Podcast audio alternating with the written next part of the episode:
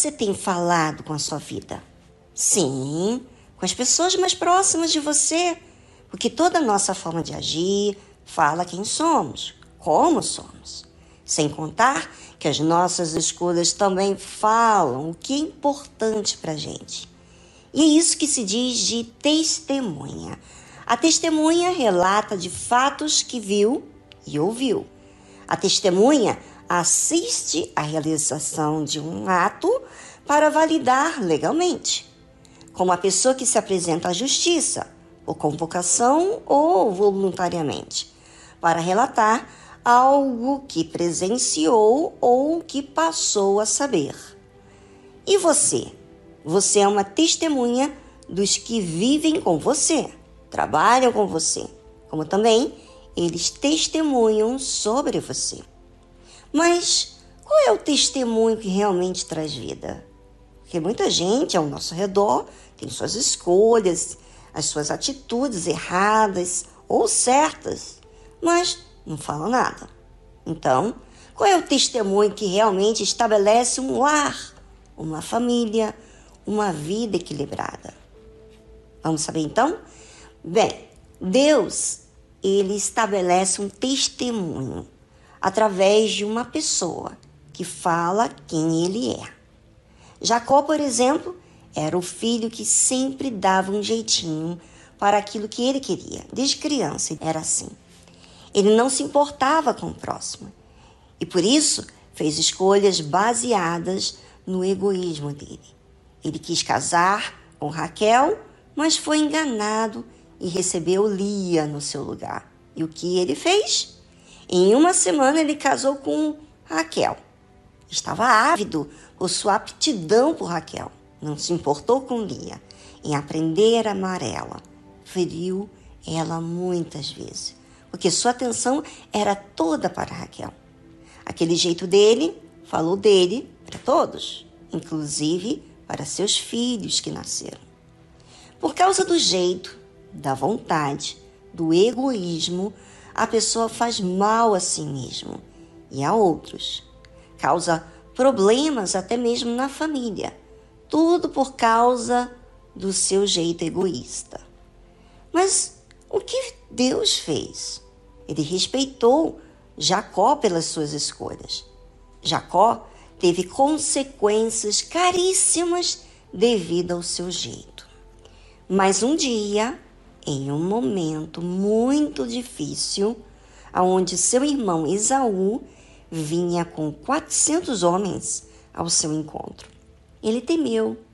E por que temeu? porque ele também não tinha sido leal ao seu irmão. Tinha dado um jeito para aquilo que ele queria, que era a primogenitura. Jacó, então, diante desse quadro de terror, invocou a Deus. E o anjo veio ao seu encontro. Mas foi uma luta tão grande que até mesmo passou horas até amanhecer. Mas por quê? Luta Ninguém tinha lutado até então com nenhum anjo. Foi porque Jacó tinha se dado conta que ele não era a pessoa que deveria ter sido. Vivia com seus medos, as suas consequências e aquilo martirizava a sua mente. Porque trouxe tantos problemas na família, como para os seus pais, o seu irmão, esposas, filhos que aquele passado vivia com ele o tempo todo. Ele não queria mais ser esse homem egoísta. Por isso que lutou com Deus. E Jacó mudou em outro homem. Lindo, não é? Isso diz muito a todos nós. Se não queremos mais o nosso jeito, podemos lutar com Deus para ser outra pessoa. Você que se vê como Jacó, uma pessoa egoísta, que só deu problemas para todos que te cercaram, só tem colhido tristezas, amargura e quer mudar, quer mudar de vida. É a sua vez de fazer o que tem que ser feito.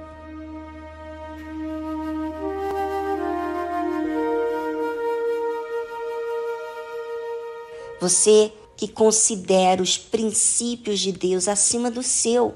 E nisso, existe, claro, uma luta sua para expor, para raciocinar, concentrar no que você está dizendo. Após você falar tudo, você sente paz, porque você colocou tudo para fora. Não há mais nada de reserva. Não tem mais nada para esconder. Ou seja, você se desnudou, podemos dizer assim, espiritualmente falando, todos os seus fracassos. Ao fazer isso, Deus faz a obra dele em você, de forma natural, porque você colocou tudo para fora. E foi assim que aconteceu com Jacó. Ele mudou de dentro de si, porque ele expôs o que tinha na sua mente. Na verdade, não foi ele que se mudou, foi ele que colocou, ele que se expôs para Deus. E como ele colocou tudo que ele tinha na sua mente, tudo que tinha nos seus pensamentos, foi Deus quem mudou ele. Porque ele se esvaziou, se dispôs em esvaziar. E sabe, para fazer essa parte, você tem que colocar tudo de si no que você está fazendo. E a Bíblia fala disso. Olha que interessante. Porque Deus estabeleceu um testemunho em Jacó. Ou seja, Deus fez Jacó ser transformado com os pensamentos de Deus, porque ele se esvaziou dos seus próprios conceitos. Porque Deus estabeleceu um testemunho em Jacó, porque a mente de Deus entrou na mente de Jacó. Por isso que Jacó era testemunho da mudança que Deus havia feito. E a partir de então, Jacó passou a ter a mente de Deus. Após essa transformação de vida, não tem como você transformar de vida se a sua mente continua com o mesmo sofismo, com os mesmos jeitos. Quando Deus transforma, ele transforma de dentro para fora. Não é algo superficial, é algo original, da onde começa tudo, a raiz de tudo, né? o nosso interior. E aí, por isso que Jacó era testemunha da mudança interior. E a partir de então, Jacó teve a mente de Deus. Após essa transformação de vida em Jacó, Deus pôs uma lei em Israel, ou seja, cuidou do seu povo, dando orientações e mandamentos para que eles tivessem direção do que tem que fazer para as suas vidas. Mas para que, que Deus fez isso? Você pergunta. A Bíblia fala o seguinte: deu aos nossos pais para que a fizessem conhecer a seus filhos. Ou seja, todo cuidado não era para que nós desconsiderássemos Deus, mas falássemos a eles e a todos que convivem conosco. E essas pessoas tivessem oportunidade de conhecer os feitos de Deus, para que a geração vidoura a soubesse. Os filhos que nascessem, os quais se levantassem e as contassem a seus filhos. Deus deu a todos nós a responsabilidade de divulgar aquilo que Ele tem nos passado, exatamente os seus preceitos, a sua lei, para dirigir a gente, para ser algo racional e não sentimental, né? Pois é.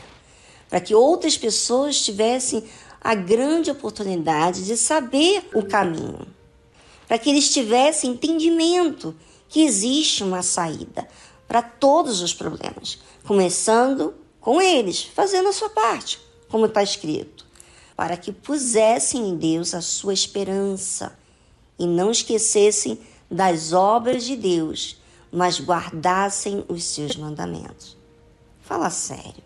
O Todo-Poderoso quer que saibamos que existe esperança. E essa esperança não está nos feitos que esse mundo dita, mas em Deus. Como Deus tem feito a obra, as suas obras, e falam dele. Se você ou eu guardar, né? Claro você acha que vai acontecer o quê? Você vai ser um religioso? Você vai ser um fanático? Vai ter mais conhecimento bíblico? Não, não é isso, gente. Não é igreja, não é pessoa. Você terá a essência de Deus na sua vida. Faça isso, ouvinte. Guarde o que Deus diz. Não guarde ao que os problemas dizem. Guarde o que Deus dita. A palavra que você deixar entrar dentro de você é que vai te guiar. Se for Deus, ele vai te disciplinar e vai estar em você, porque a palavra dele não estará do lado de fora. Você não vai ficar só ouvindo eu falar. Você vai ser testemunha, a palavra dele vai estar em você. Então, obedeça simplesmente que você será uma outra pessoa, um representante de Deus aqui na terra e na sua própria vida.